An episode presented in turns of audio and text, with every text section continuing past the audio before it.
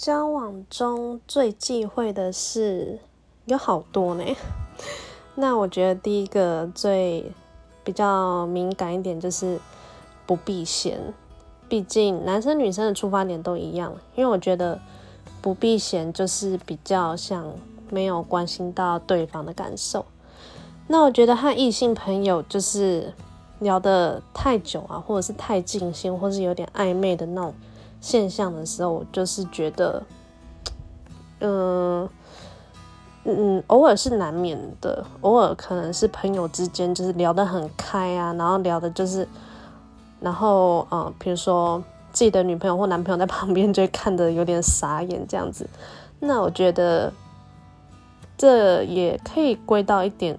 像是不避嫌，因为毕竟对方的心理感受还是会有点酸酸的。那我觉得，如果人在现场，比如说你的男朋友或女朋友在现场的时候，你们在交往，那我觉得你你是可以聊得很开、很尽兴，甚至甚至有点那种呃，就是打嘴炮，就是开对方玩笑，那是 OK。但是我还是会觉得说，要把注意力回归到你原本在交往的那一方。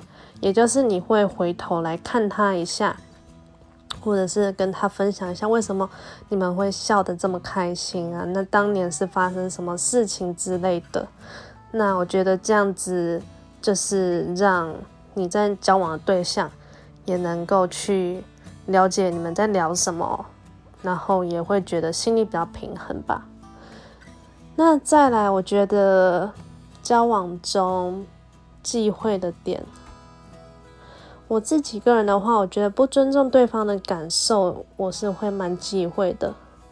那这方面有一些例子，比如说像迟到，或者是随意更改约会的行程啊，或者是突，就是嗯，突然改变了一些原本上的安排，呃，甚至不尊重感受，像是指就是。嗯，比较像是只爱说自己，嗯，爱说的事，或者是只把那个焦点呢聚聚集在他的身上。那我觉得就是，其实有蛮多这种人的，不分男女。吼，我们现在不就是 不要说男生不好还是女生不好，我是觉得有蛮多人，嗯，就是有时候难免会露出他现实的一面。嗯，但我觉得都是人性。嗯，原本最真实的一个一个原貌吧。那有时候就是会，嗯，比如说去约会，就是在交往的过程中会去约会，那可能聊了大概一两个小时，都在聊他自己的故事。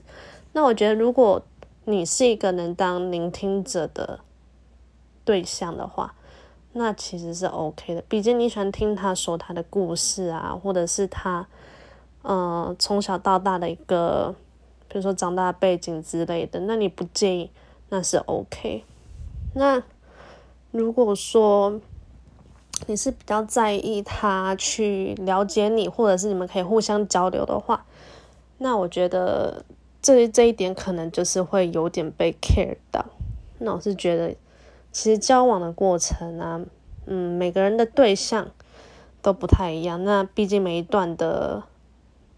交往的恋情，呃，也是要慢慢去理解对方。那其实，在这当中也会慢慢的了解自我的感受。那其实交往都是要互相去配合、妥协跟包容的。